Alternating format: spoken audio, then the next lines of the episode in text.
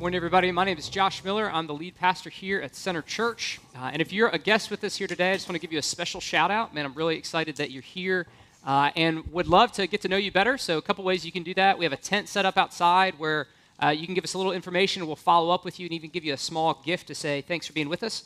I would also just love to get to know you and uh, take you out to coffee. So, uh, if you're new, come say hey to me after the service and, and we can set that up. So, last week we started a new series where we're going to work chapter by chapter through the book of Ephesians, chapter by chapter through the book of Ephesians. So, if you have a Bible, you can take that out or turn it on uh, and, and turn to Ephesians chapter 1. We're going to pick up in verse 15, right where we left off last week. Uh, and if you know me, something you'll know about me is that I'm a bit of a history buff. So I uh, majored in history in college, which is very interesting, but not very helpful, right, when you go to get a job. So, any other history majors in the house? We got some history majors here? Yeah, yeah, in the back, right? They don't have jobs either, you know, it's just us. We're, um, so I love, I love history. I'm very inspired by history. And in particular, I love to read the biographies of men and women that God has used in a really mighty way throughout history.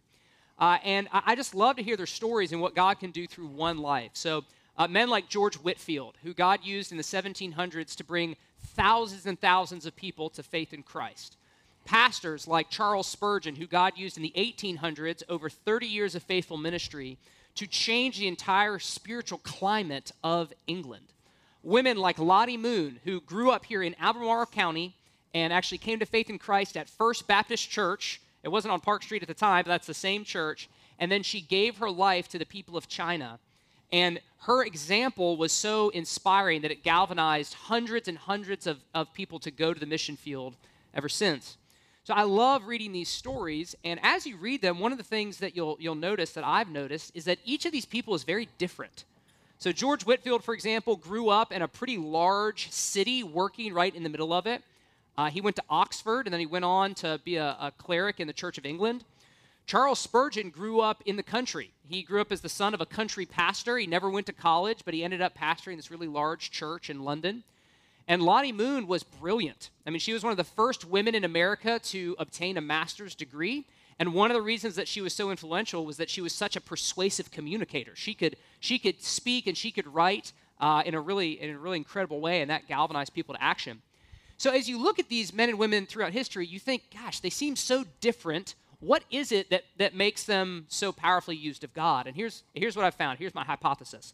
The one thing that draws them all together is really simple God was very real to them. God was very real to them. And that doesn't seem all that impressive, right? That doesn't seem very complex. It doesn't seem, uh, you know, like kind of what whatever the secret is. It doesn't seem that that impressive, and yet that's that's what it is. They really truly believe not just things about God, but in God Himself and in God's presence in their life.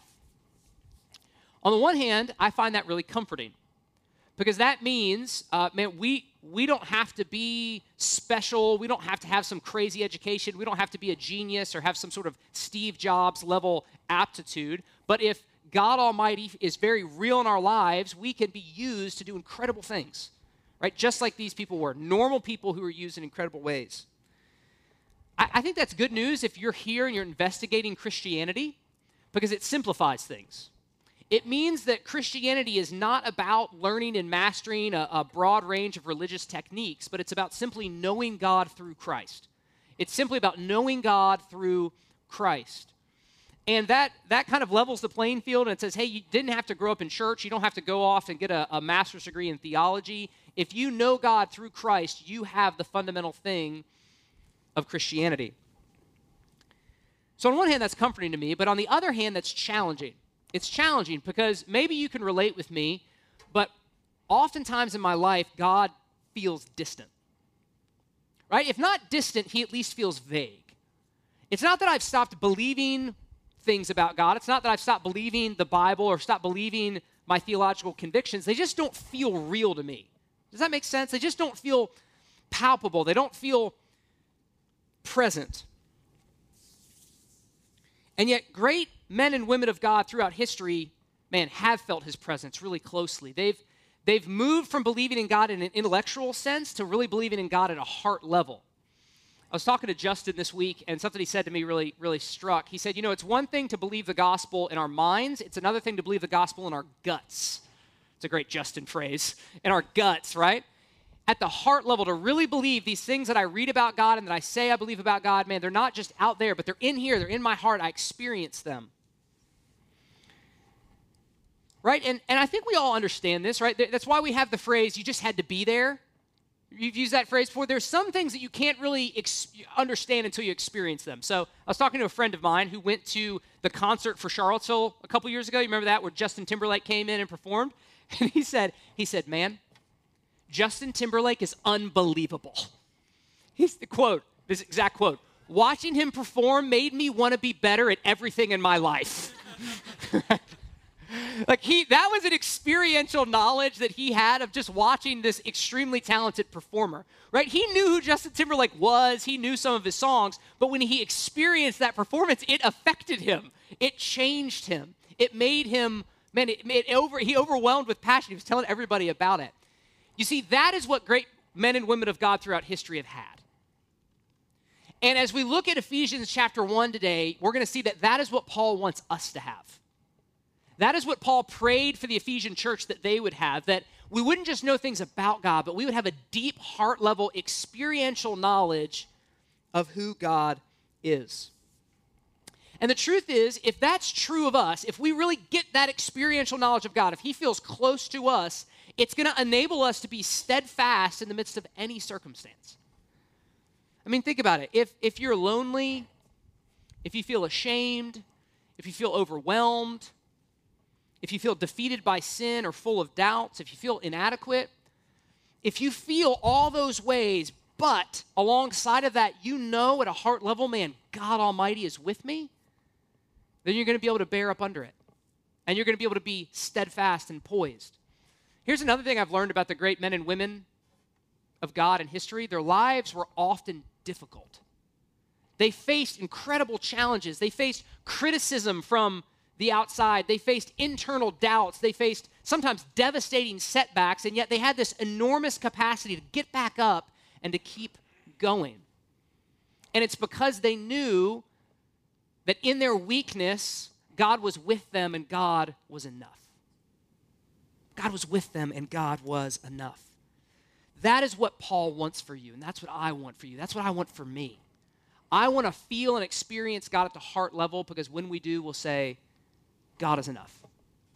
Even if everything else goes wrong, even if none of my plans work out, even if my life doesn't look like what I hoped it would look like, but if I have God, man, I'm going to overflow, overflow in joy and satisfaction. That is what Paul wanted for the Ephesians. That is what Paul wants for you today. He wants you to know God so that you would overflow in joy and satisfaction. Look at Ephesians chapter 1, verse 15 with me. He says this For this reason, because I have heard of your faith in the Lord Jesus and your love toward all the saints. So Paul's encouraged by the Ephesians. Apparently, he had heard about their faith from someone else. Someone else had come by and seen Paul and said, Man, the Ephesian church is doing really well, right? They're, they believe in Christ, they study his word, and that overflows in love towards other believers. So Paul's encouraged by this church in Ephesus. So it's not as though he's praying this prayer for a church that's really struggling, right? But he's praying this prayer for a church that's doing really well. So if this is what Paul wants for that church, it follows that he probably wants this for all churches. Verse 16 I do not cease to give thanks for you, remembering you in my prayers, that the God of our Lord Jesus Christ, the Father of glory, may give you the spirit of wisdom and of revelation in the knowledge of him, having the eyes of your hearts enlightened so Paul starts by giving thanks for the Ephesians. He says, I always remember you my prayer. I give thanks to God for you. So he's, he's grateful for them. He feels a lot of affection towards them. And then in verse 17 and 18, Paul tells us the content of his prayer. So thanksgiving is the attitude of his prayer, but 17 and 18 tells us the content. What does he actually pray for this Ephesian church? Here's what it is his primary prayer for them is not circumstantial. It's that they would have a deeper knowledge of God. That they would have a deeper knowledge of God. I love how the NIV translates it. It says it this way I keep asking God to give you the spirit of wisdom and revelation so that you may know him better. So that you may know him better. That might sound a little strange because Paul just spent the first half of this chapter explaining that the Ephesians were Christians. He was very he was very excited for them. He was, man, you've been adopted, you're part of the family of God. So it's not that they didn't have a knowledge of God, some knowledge of God. Paul just wanted them to have a deeper and deeper knowledge of God. That was Paul's prayer for the Ephesians. That's my prayer for us as a church. That those of us who have some knowledge of God, who are following after Christ, would go deeper and deeper into that knowledge because that is where we find joy and that is where we find satisfaction, regardless of our circumstances. And the word that Paul uses is really helpful. See, he doesn't use the word oida. Everybody say oida. Ready? One, two, three. Oida. That's great. Just teaching you Greek one word at a time, okay? So, oida is a Greek word that means data or knowledge. So, uh, an example of oida would be Richmond is the capital of Virginia, okay? I know that Richmond is the capital of Virginia. But the word that he uses is the Greek word gnosko. Everybody say gnosko. Ready? One, two, three. Gnosko. You See, you guys are on your way to being a biblical scholar. Um, gnosko is a word in Greek that refers to experiential knowledge.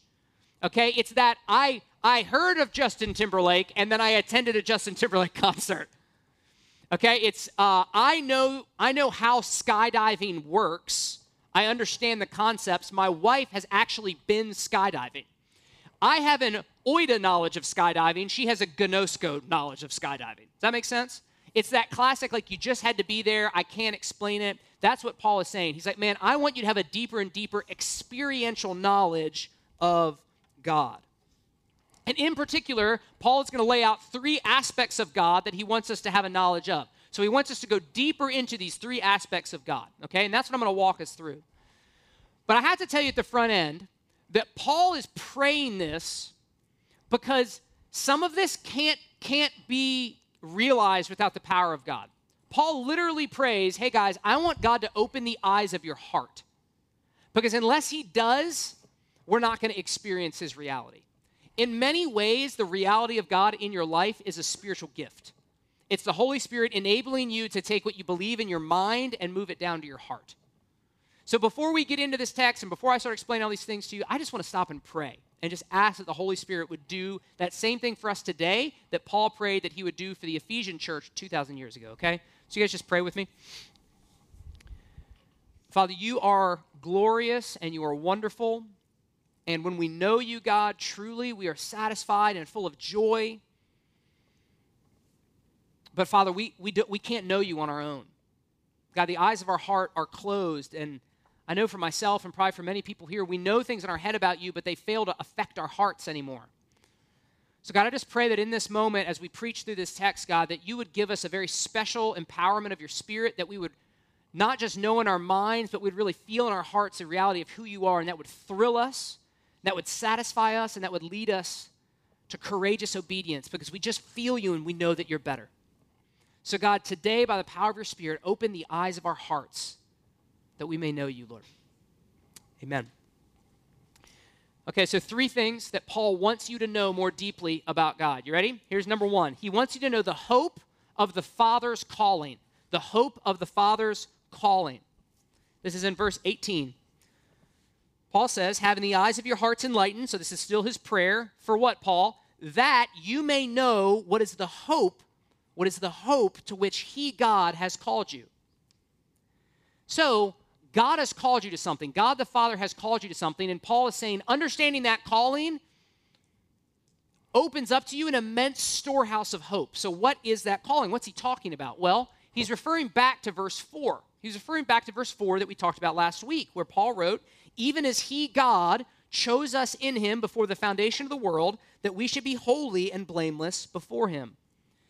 Paul wants you to understand at a heart level the hope that is connected with being chosen by God before the foundation of the earth. He wants you to understand the hope of your conversion. And to understand how strong your hope is, you have to understand a degree of how strong your God is. To understand how strong your hope is, you have to understand how strong your God is. How strong, who is the one that chose you? That makes all the difference. If the one who chose you is weak and foolish and and can't follow through on promises and deceive, then your hope isn't very strong. But if the one who called you is, is strong, is powerful, is wise, okay, now your hope levels are rising. So, what do we know about the God who chose you before the foundation of the earth? Well, the Bible tells us a, a lot. So, number one, we know that God is omnipotent. That's a theological word that means all powerful. That means that God is on his throne and he never has been and he never will be challenged. There is no school of thought, there is no political movement, there is no religious ideology that threatens God's throne.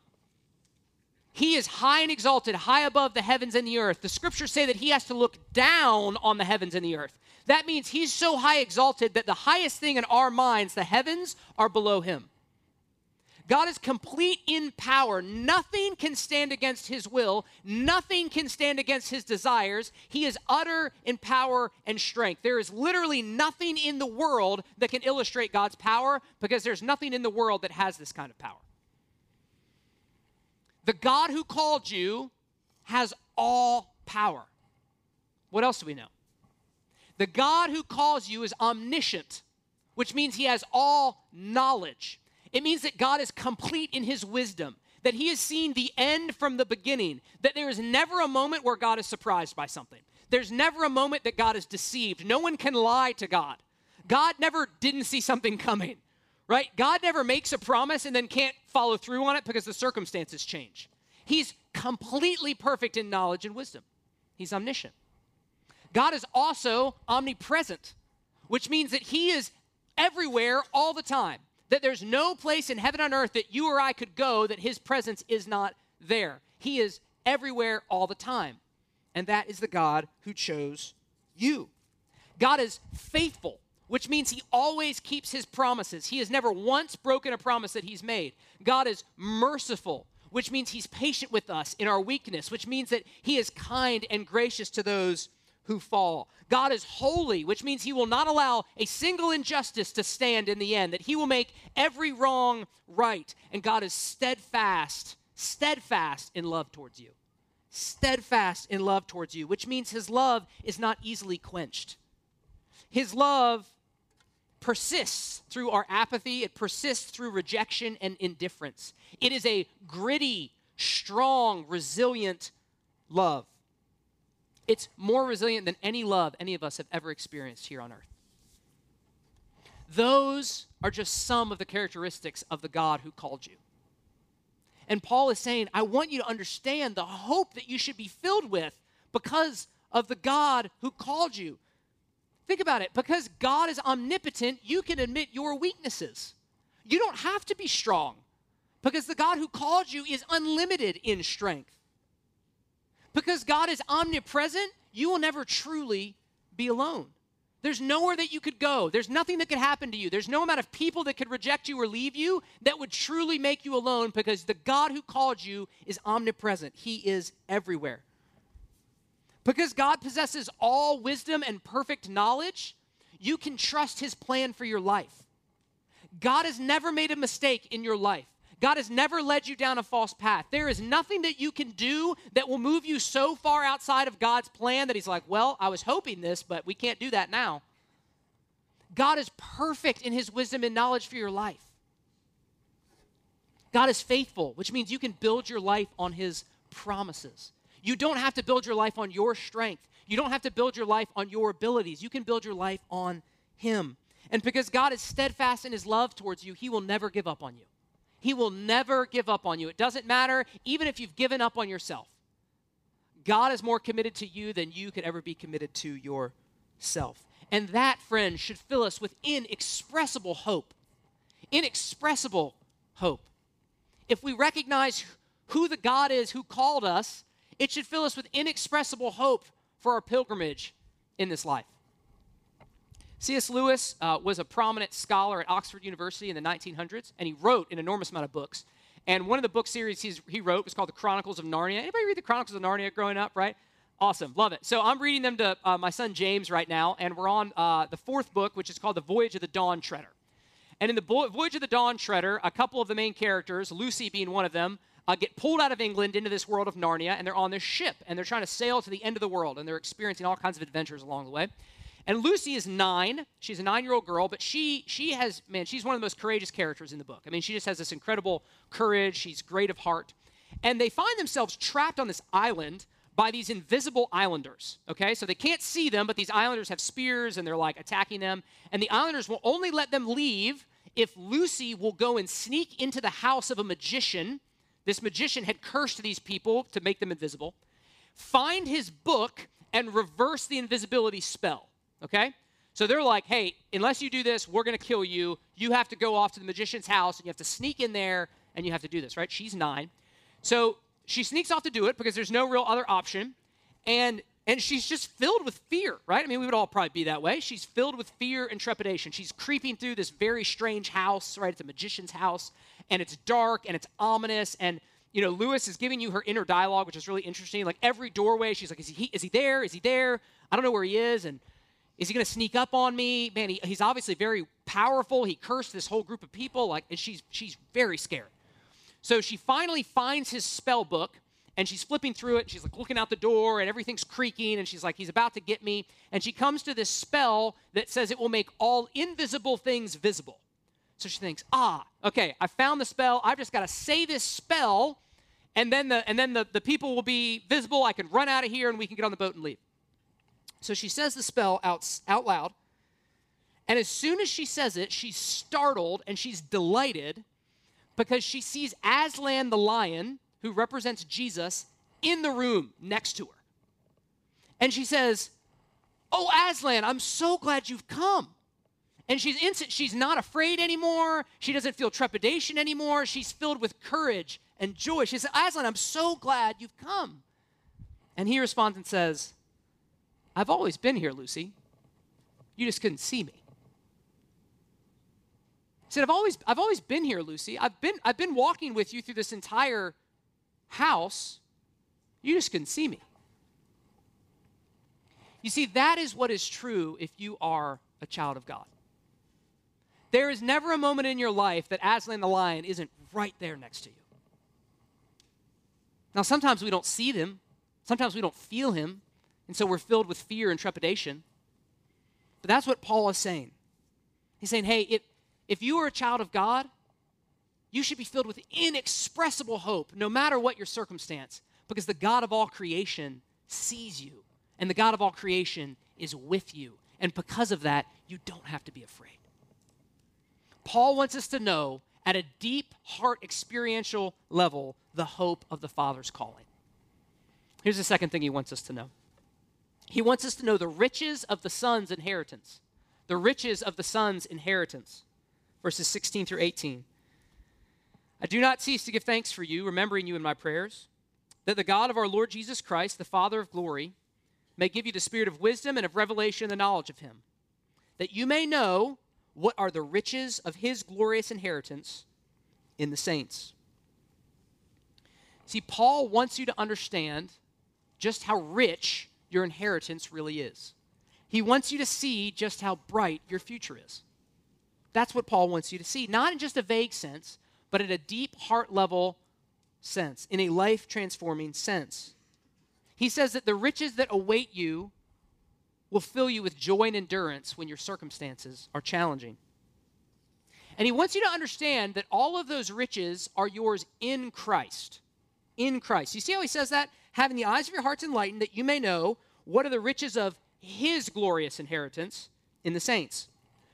So the inheritance belongs to Jesus right? It's his name on the will, so to speak. But if you are in Christ, those riches also belong to you. You see, to become a Christian means to die to yourself and to live as Christ. Which is why Paul would say in Galatians 2:20, I have been crucified with Christ. It is no longer I who live, but Christ who lives in me. The hope that you have as a Christian is that you are united with Jesus. So when you stand before God the Father, He will not judge you based off of your imperfect resume, but He will judge you based off of Jesus' perfect resume. And being united in Christ through faith also gives us access to all of His inheritance. We gain the perfect inheritance of the Son of God. Everything that was Jesus's is ours when we are in Him. Uh, Meredith and I went to a UVA basketball game earlier this year, which is just a ton of fun. And I know a guy that works on the coaching staff, and he got us tickets. And so he said, "Hey, go to the will call, tell them your name. They'll find them under my name, and then just you know find your tickets." So we go, and I'd never been to a game before, so I didn't know what kind of tickets they would be. I'm like, "They're free. They probably won't be very good, but that's okay, right?" It's like anything. It's free. The tickets can be terrible. I didn't pay anything for them. Um, so we go to the will call, and we get the tickets. And you know, you, you know you do. You just kind of look at where you are, and you're trying to like, okay, where, and you're like following the signs, and you know, trying to find where you're going. And so we just we keep going down. Like we just all right, no, that's not us. We just we keep going further and further down in JPJ until we realize we are literally sitting on the first row behind the UVA bench. All right, we had floor seats. Like it, we were so close to the court that my brother-in-law would text us like every three minutes and be like, "I see you on ESPN. I see you on ESPN. I see." We are like, "We get it, man. You see us on ESPN, you know." Meredith and I were literally stressing out that like we didn't want to knock over our drink because it would have gone onto the court. Like we're like, we want to be that guy, you know, that stops the whole game because like like the guy in the first row spilled his orange crush soda, you know, like.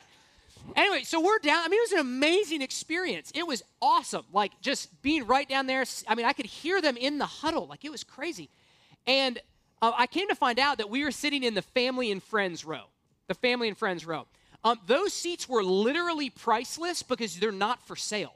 Like you cannot buy a seat in the family and friends row. It is reserved for the coaching staff for their family and friends.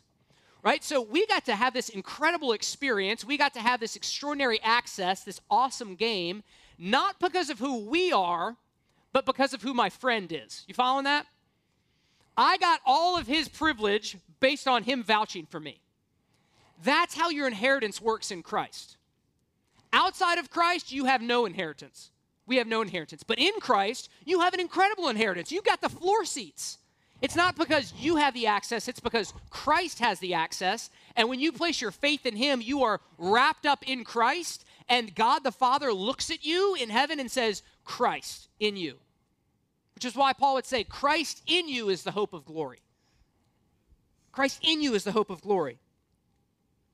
This internal inheritance that we're looking forward to was a huge deal in the early church.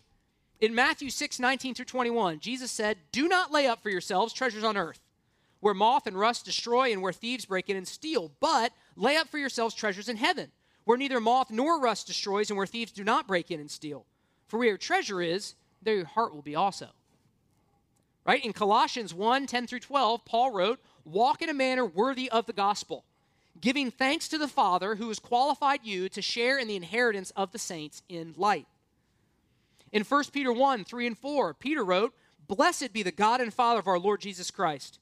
According to his great mercy, he has caused us to be born again to a living hope through the resurrection of Jesus Christ from the dead, to an inheritance that is imperishable, undefiled, and unfading, kept in heaven for you.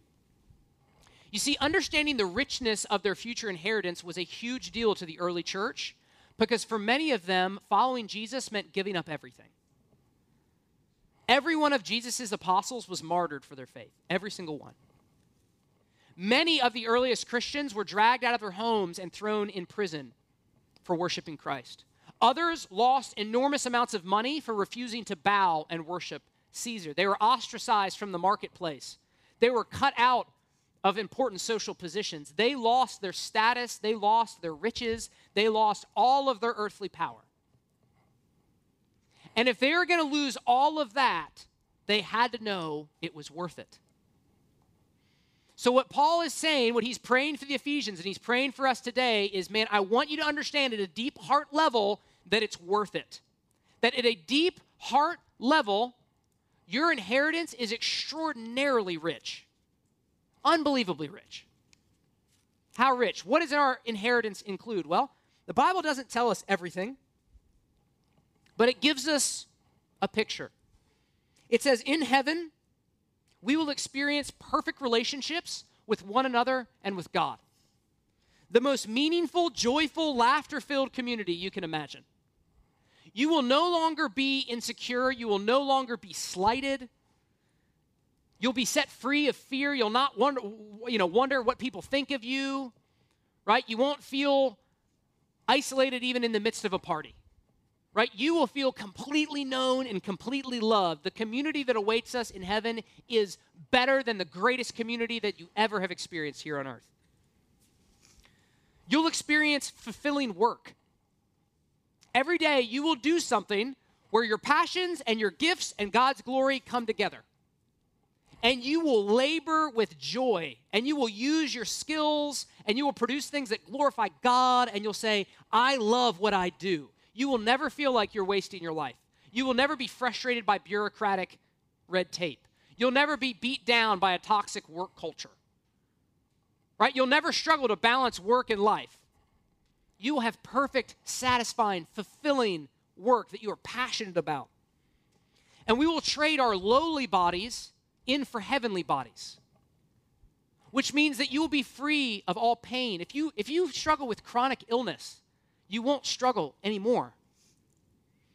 You will not cry tears of sorrow, you will only cry tears of joy. You won't ever mourn the loss of a friend or a loved one. We will be delivered from the decay of our bodies. And we'll be delivered from the temptation of our flesh. We will be delivered from that desire within us that says, man, I really want this, even though I know Christ is calling me to that. We won't feel that anymore. The thing that we love and that we desire will also be the thing that is worthy of being loved and desired. We will want to worship Jesus. We will want to honor him. We will want to obey him, and we will rejoice to do so. Man, those are just a few of the things that God tells us in his word are awaiting us, are awaiting you as an inheritance in Christ. And if you get that in your mind's eye, if you get that fixed in your mind, it will empower you towards courageous obedience even in the midst of great persecution. Reminds me of the story of William Tyndale. So, William Tyndale was this brilliant scholar who lived in the 1500s. And he went off to Oxford in England and he mastered all kinds of different languages and he was, he was brilliant and he was a man of strong character. And because of that, he landed the ultimate plush job. You ready for this? He became a chaplain for a very rich British family. I mean, this was the this was the most plush job you could have, okay? You got to live in a giant country estate. You had your own house all of your needs were provided for, and you could read and write to your heart's content. I mean, literally, all he had to do was like once a week lead a family devotional. I'm like, can I get that gig? I lead family devotionals all the time, you know, like, right? I mean, it was the ultimate job. All of his, if you went to Oxford and you were a really gifted academic, this was your dream job. It was kind of the equivalent of being uh, like a tenured professor at a really elite university today. Like you couldn't get fired, like you were it. You had it set. He was the, the envy of all of his peers back at Oxford. He'd arrived, he'd made it, he'd climbed the ladder, he was done. But after two years, he left his job. He left his job. Because, get this, this is crazy to think about. At that time, there was no translation of the Bible into English at all in the whole world. So the only way you could read the Bible if you spoke English was just if you could also read Greek or Latin. Anybody here read Greek or Latin? Oh, you, yeah, all the UVA students are gone. That's good because they'd be like, I do, you know. No, it's like if you if you weren't some sort of elite top end person, you could not read the Bible. And Tyndale was Tyndale was like, I can't stand for that. He had the ability because he was such a gifted academic to say, I can do this. I can translate the Bible from Greek, from Latin into English so that the millions of people around the world that only speak English can read it. But for a number of different reasons, the religious and political establishment was not for this. They did not want common people having God's word available to them. So they forbid him to translate the Bible on pain of death. But Tyndale did it anyway. He left his plush job, and for years he was on the run, translating the Bible as he went from end to end, trying to avoid the authorities. He eventually found himself in Europe right? Hiding out because he figured the English can't get to me here. And one of his closest friends betrayed him, betrayed him to the King of England. And so in 1536, he was burned at the stake as a heretic for wanting to translate the Bible into English. And before he died, with his last breath, he cried out, God, open the King of England's eyes. Lord, open the King of England's eyes. And then he died. And here's what's crazy Years later, God did exactly what he asked. There's a king, his name was King James, who said, Hey, we're going to finish Tyndale's work. And he used Tyndale's translation. He ordered some scholars to finish it and to produce it. And that's what we know today as the King James Version of the Bible. The King James Version of the Bible has been read by more people than any other version of the Bible in the entire world. And historians will tell you that it is impossible to estimate the impact of the King James Version Bible on the development of the church and on the development of Western society. Think about it. For the very first time, all of us could actually read the Bible. Millions of people went from death to life because now they could actually read the words of the Lord. Why did Tyndale give up his life? Why did Tyndale give up luxury and accomplishment and fame to do something that would cost him so much? Here's why because he saw the inheritance that awaited him. In his mind's eye, he saw himself walking through the gates of heaven and Jesus coming up to him and saying, Tyndale, you did it. You did it. You translated my word so that millions of people could hear of my grace and love for them. Well done. Come into my presence. There is no other explanation for the life of a man like William Tyndale than the reality of an inheritance that awaited him. Man, Paul wanted the Ephesians to know, and I want you to know, and I want to know personally at the heart level how incredible heaven is going to be. So that when you face hardship in, in this life, when your job is hard, when people ostracize you for your faith, when, man, you struggle with sin, when you just want to give up, you say, No, I'm going to get back up. I'm going to keep going because what is awaiting me is amazing. Paul wants you to know the riches of the Son's inheritance. That's the second thing. Here's the third thing, last thing. Paul wants you to know the power of the Spirit's presence. The power of the Spirit's presence. Having the eyes of your hearts enlightened, that you may know what is the immeasurable greatness of his power toward us who believe, according to the working of his great might that he worked in Christ when he raised him from the dead and seated him at his right hand in the heavenly places, far above all rule and authority and power and dominion, and above every name that is named, not only in this age, but also in the one to come. Paul wants you to understand that the same power and the same spirit that raised Jesus Christ from the dead is available to you right now in your life. Now, that might be surprising. That might be like, what? I've never heard that before. So let me flesh this out for a second, okay? So after Jesus was resurrected from the dead, he spent 40 days with more than 500 people.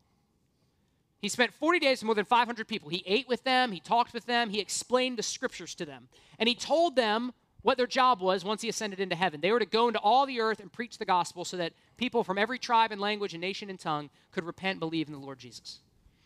And before he ascended into heaven, in Acts chapter 1, verse 4, he said, Wait here in Jerusalem after I ascend until my Father gives you his Holy Spirit, until my Father blesses you with the promised Holy Spirit. So they did. And sure enough, about 10 days after Jesus ascended into heaven on the day of Pentecost, which was a Jewish feast day, the Holy Spirit was poured out on the church. The Holy Spirit was given to that initial group of 500 followers. And if you read Acts chapter 2, you see the incredible impact that it had. All of a sudden, man, people are being saved left and right. An incredible power is at work in the early church. So here's what Paul wants you to grasp the same Spirit that resurrected Jesus from the dead seated him at the right hand of God the Father, and put every single other power and name and authority underneath his feet, that same power is at work in you. That same power is at work in you. If you are a follower of Christ, the moment that you repented of your sins and you trusted in Jesus Christ, God the Father sealed you with the promised Holy Spirit. That was verse 14 of last week. He sealed you with the promised Holy Spirit. He gave you the power of His Spirit because here's the thing God knows that on our own we can't do this thing. I don't know about you, but I've come to the end of thinking I'm pretty great and I can do it. I, I just can't. I don't often do the thing that I know I should do. I get beat up, I lose hope, I lose perspective, and yet God is saying, It's okay, I'm going to carry you along. And Paul is saying, Hey, Ephesians, I want you to understand not just that you have access to the Spirit, but how incredibly powerful that Spirit is. I mean, think about it.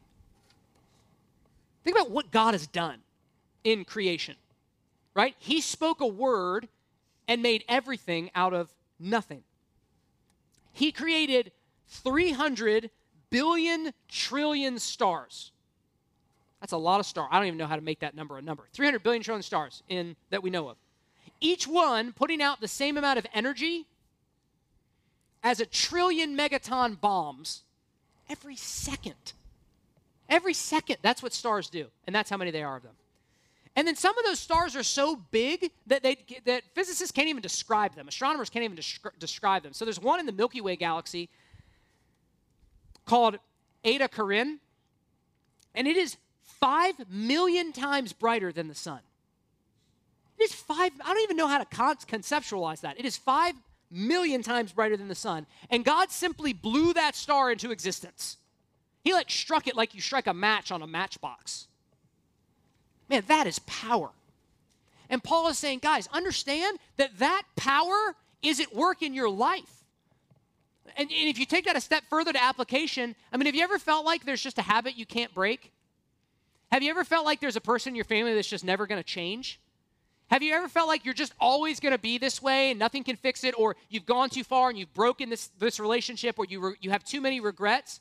What Paul is saying is, man, if you really start to grasp even just a bit of the power of God, you'll never think that.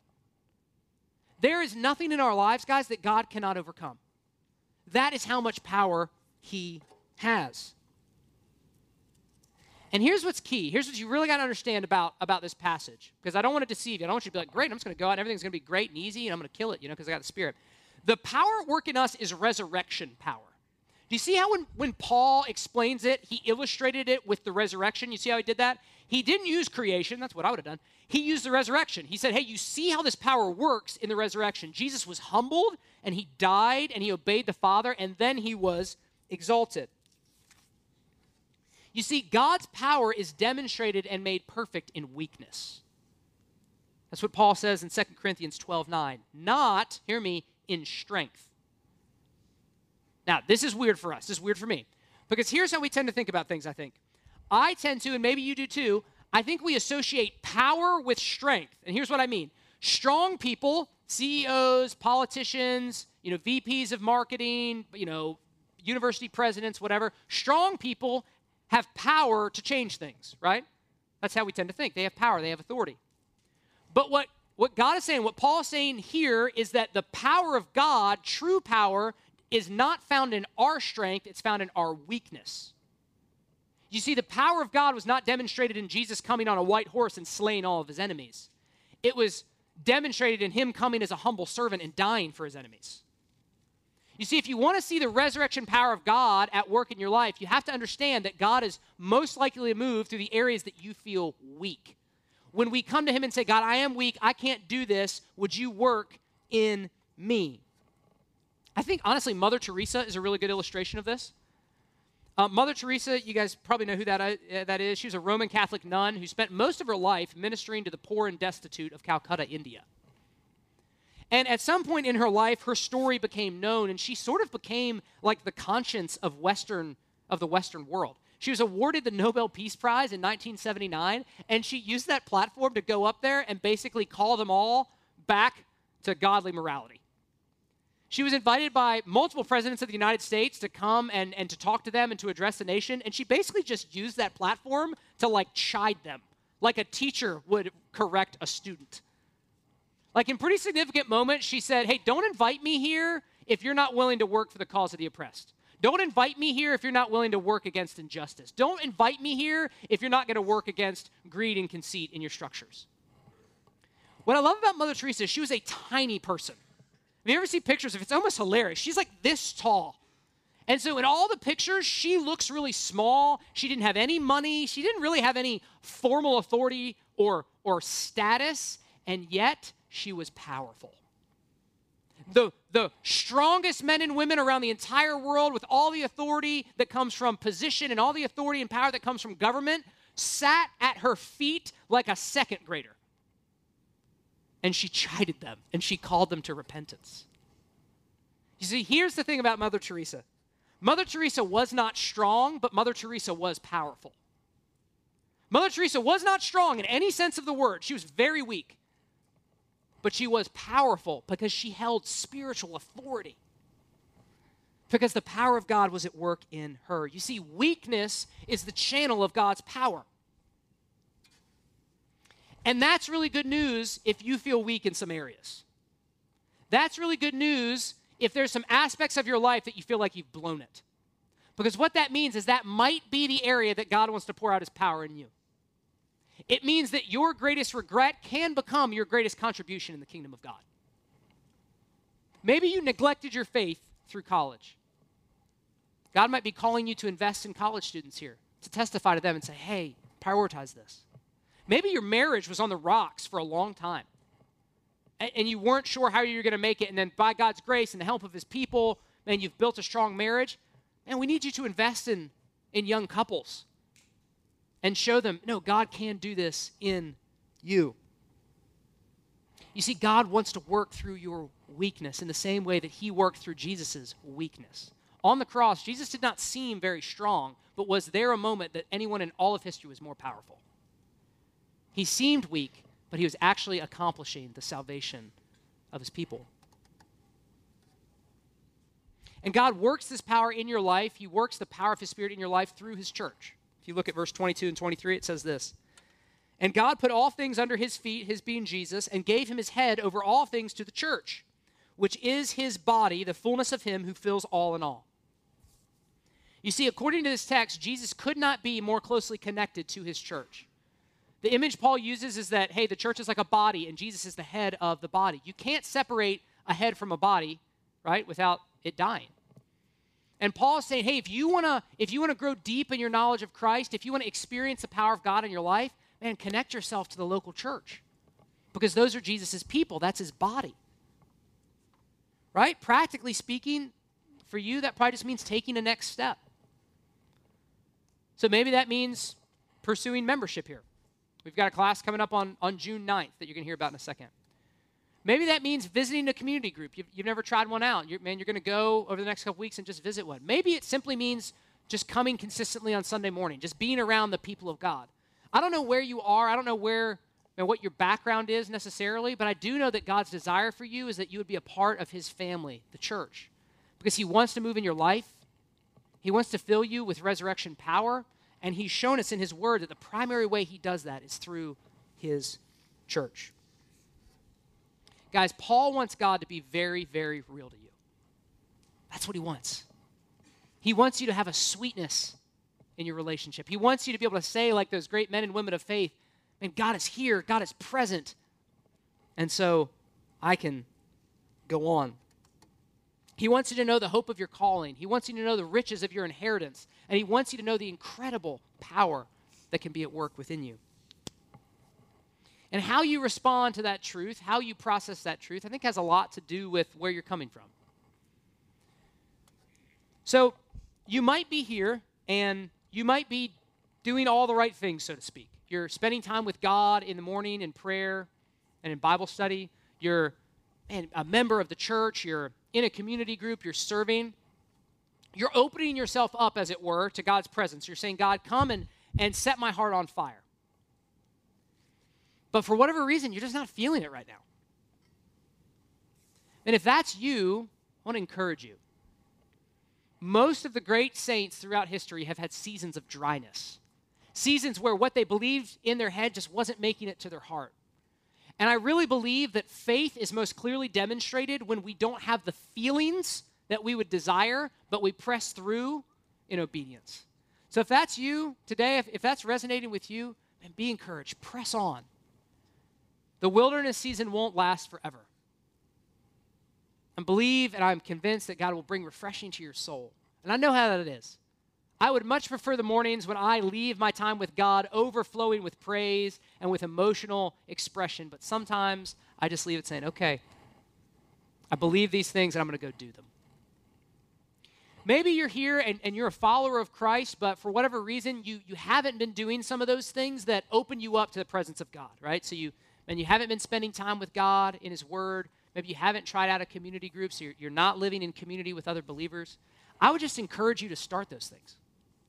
That's one of the reasons we have a reading plan here every month. So we're in 1 Samuel right now, just to help you start a daily time with God. A daily time where you say, God, I'm here. I want you to fill my life so that I feel you and you see really real to me. It's one of the reasons we talk so much about community groups. Because when you're in community with other believers, they help you feel the reality of God. So if that's you, man, I just encourage you to take some of those steps. We would love to help you take those steps. And if you're here and you're investigating Christianity, and as I've been talking, you're saying, Josh, this all sounds great, but it sounds like you only get any of this if you are in Christ, and I don't know if I'm in Christ.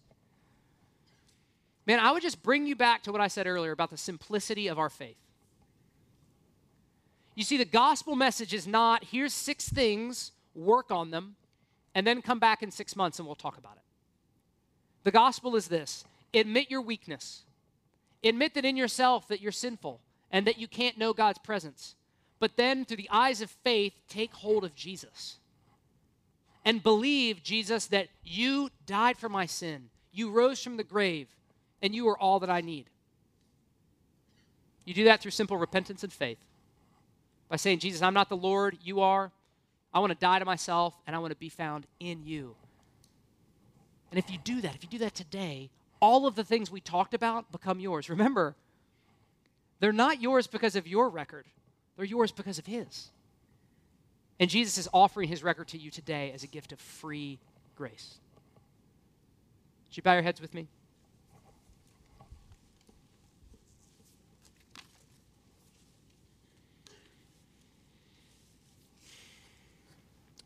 And my great desire, my great desire is that God would be very, very real to me. And that God would be very, very real to you as well. Because when that happens, man, we will, we will courageously go where He tells us to go and joyfully do what He tells us to do. So I'm going to pray. I'm going to pray that God would be very real to you, that the Spirit would take these things and set your heart ablaze. And as I pray for you, would you pray for me? Would you pray that the same thing would happen for me? Because you never graduate out of needing the Spirit of God. We never graduate out of needing the Spirit of God to open the eyes of our hearts. Father, I'm agreeing with the Apostle Paul when he prayed for the Ephesian church. I'm praying this for me, I'm praying this for Center Church. That by the power of your Spirit, that you would open the eyes of our hearts. God, that you would open the eyes of our hearts, that we would know you more deeply. Father, that we would appreciate and we would rejoice in the hope that we have in our calling. That we would be delighted and thrilled and encouraged by the inheritance that awaits us in heaven. And that we would tap into the immeasurable greatness of your power for us who believe, that the same power that raised Christ from the dead is available to us right now. Father, these things are spiritually discerned. So, God, I'm just asking that you would come. I believe that this is what you desire for us as a church and for your people. I believe that it is for your glory. And so, God, I ask that you would come and that you would open the eyes of our hearts and that you would change us today. And that you would then send us out into our community and into our families and into our world as messengers of hope that said, God is real to me and he can be real to you too through repentance and faith. God, do these things that only you can do.